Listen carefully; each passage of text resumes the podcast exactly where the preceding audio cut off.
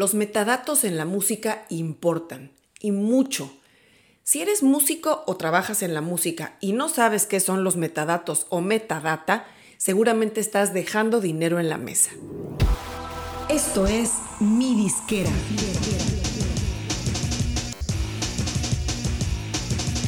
Mi Disquera, donde tu música es tu negocio. Bienvenido a un programa más de Mi Disquera donde tocamos los temas más importantes para que los artistas manejen su carrera y conozcan lo básico sobre las áreas vitales de la operación de su proyecto, desde el marketing y la distribución hasta temas técnicos como el que vamos a revisar el día de hoy. ¿Qué es la metadata o metadatos como también se le denomina en español y en plural? Y es un problema precisamente porque no todos los artistas o gente que trabaja con ellos conocen a detalle cómo debe manejarse este aspecto. Y no es cosa de nerds ni de gente de sistemas, es algo que todos los artistas, sean o no compositores de los temas que interpreten, deben conocer. Y para comenzar, vamos a empezar por lo básico. ¿Qué es la metadata o los metadatos? Bueno, no son sino la información que debe acompañar a cada pieza de contenido musical o audiovisual que se distribuye a nivel comercial o promocional. Digamos que son las etiquetas, atributos o créditos que harán que esas piezas de contenido musical sean correctamente procesadas por cada una de las plataformas digitales que ofrecen ese contenido a los usuarios. Los metadatos correctos van a garantizar que las canciones y videos estén distribuidos correctamente en la fecha requerida, en los países que el dueño del contenido estipule y bajo los criterios de clasificación que harán más fácil a los usuarios encontrarla. ¿Y por qué digo que es un problema? Bueno, pues porque las disqueras, sellos, distribuidoras y agregadores no siempre entregan el contenido con los metadatos correctos o completos. Y esto, bueno, tampoco es culpa de ellos necesariamente. También mucho es porque los mismos autores, los artistas, intérpretes, etcétera, que son dueños de la música, no entregan la información completa. Esto no solo hace que la música o los videos tengan huecos en la disponibilidad o no estén correctamente clasificados por género, nombre de artista, etc., sino que además los intérpretes y compositores de esta música no estarán recibiendo todas las regalías que les corresponden, lo cual por supuesto que es muy importante.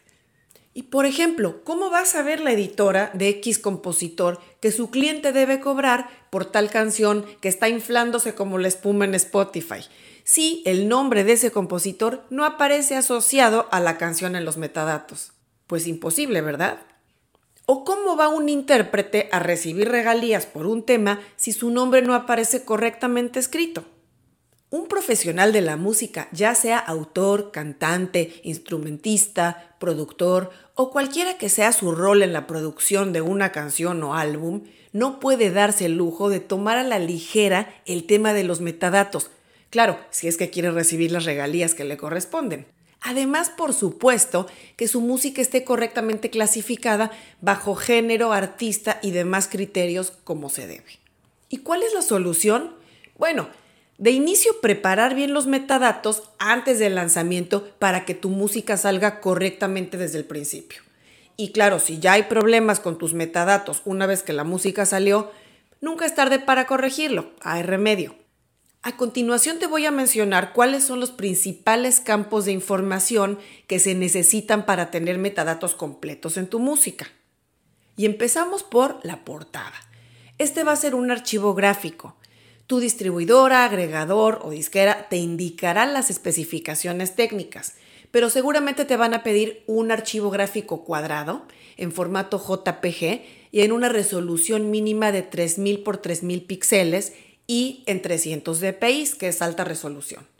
De este modo vas a asegurarte que tu portada se vea perfectamente clara y nítida en cualquier plataforma o tamaño en que se presente. Siguiente atributo es el título del producto. Se refiere, obviamente, al título del álbum, sencillo, videoclip, EP, etc. Cualquier información adicional deberá incluirse en un campo que es la descripción de la versión. En título únicamente vas a incluir el nombre. Seguimos con la descripción de la versión, que es a lo que me refería en el punto anterior. No necesariamente vas a incluir este campo si no hay algo adicional que decir del título, pero por ejemplo, si tienes un volumen 1, volumen 2, etcétera, aquí justamente es donde se pone esa información. O por ejemplo, en vivo, acústico, etcétera, también van en el tipo de versión. En el caso de los tracks, este campo también puede indicar pues si es un remix, una versión demo, etcétera. Recuerda que estos atributos no son parte del título, sino que son la descripción de la versión. Siguiente campo, artista. Si hay varios artistas involucrados, deberá tenerse claro si uno es el artista primario o principal y los demás son featuring artists o artistas invitados, en cuyo caso deberán de llevar el prefijo feat, feat, de featuring, que también se aplica en español. Pero si fueran artistas invitados al mismo nivel del artista principal o primario, deberán ir separados entonces por una coma o por la letra o el signo de I.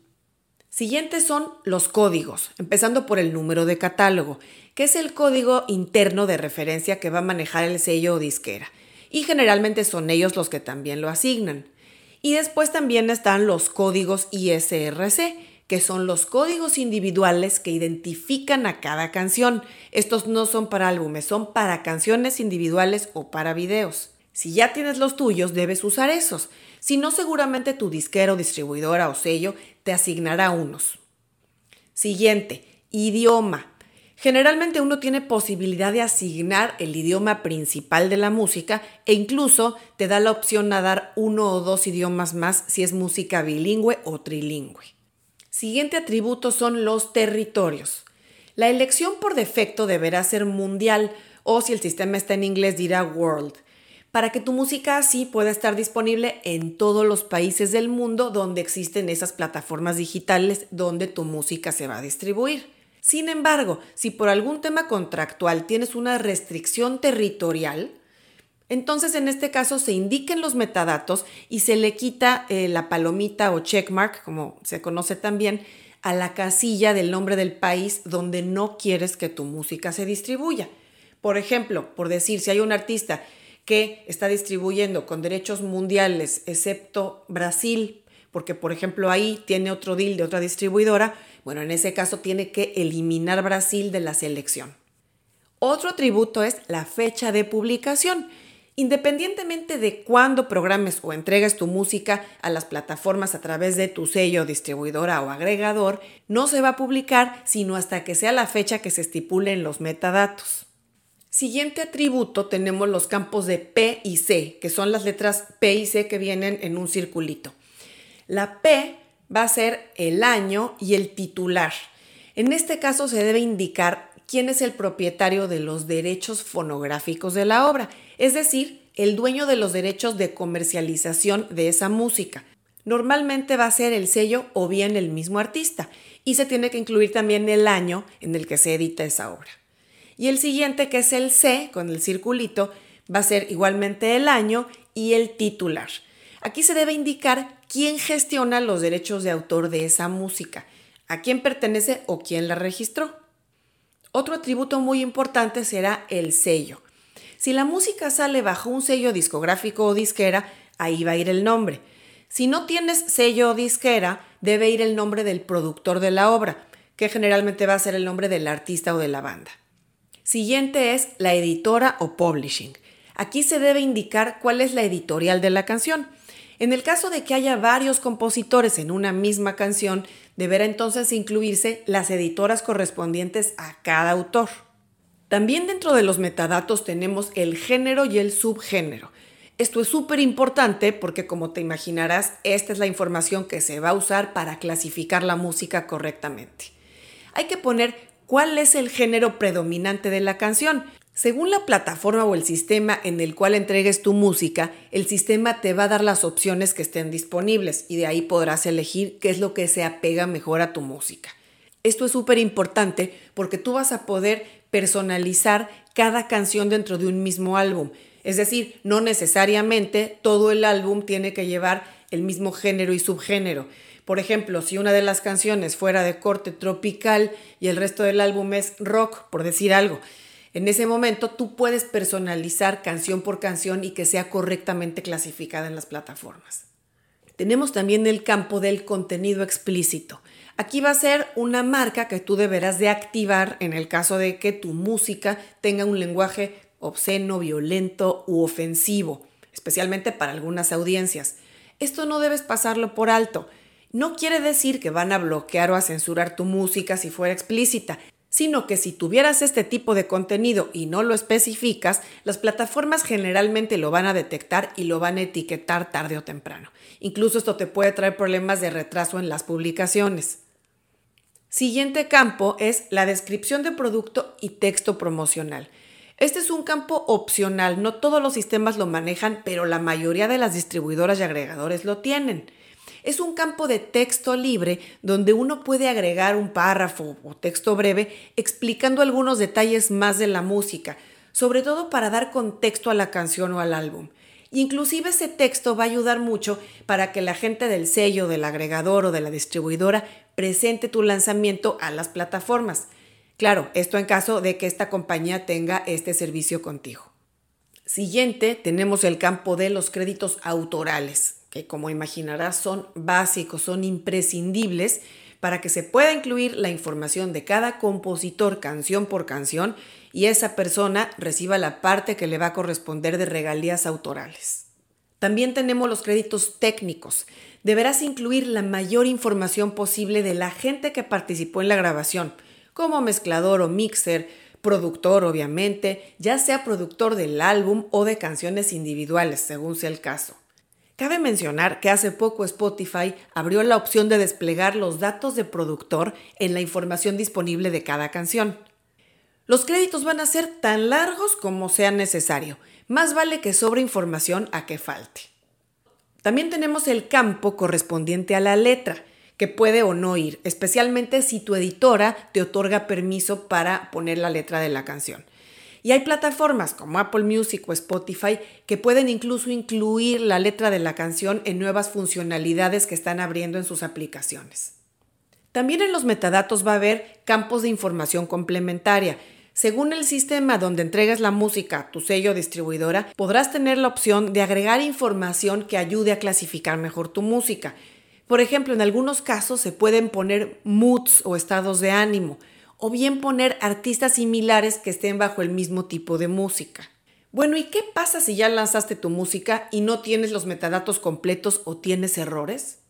Bueno, más vale tarde que nunca. Hay que corregirla y completarla como sea necesario. Si tú tienes el acceso al sistema que usa tu sello distribuidora o agregador, ahí mismo vas a tener la opción de editar los metadatos.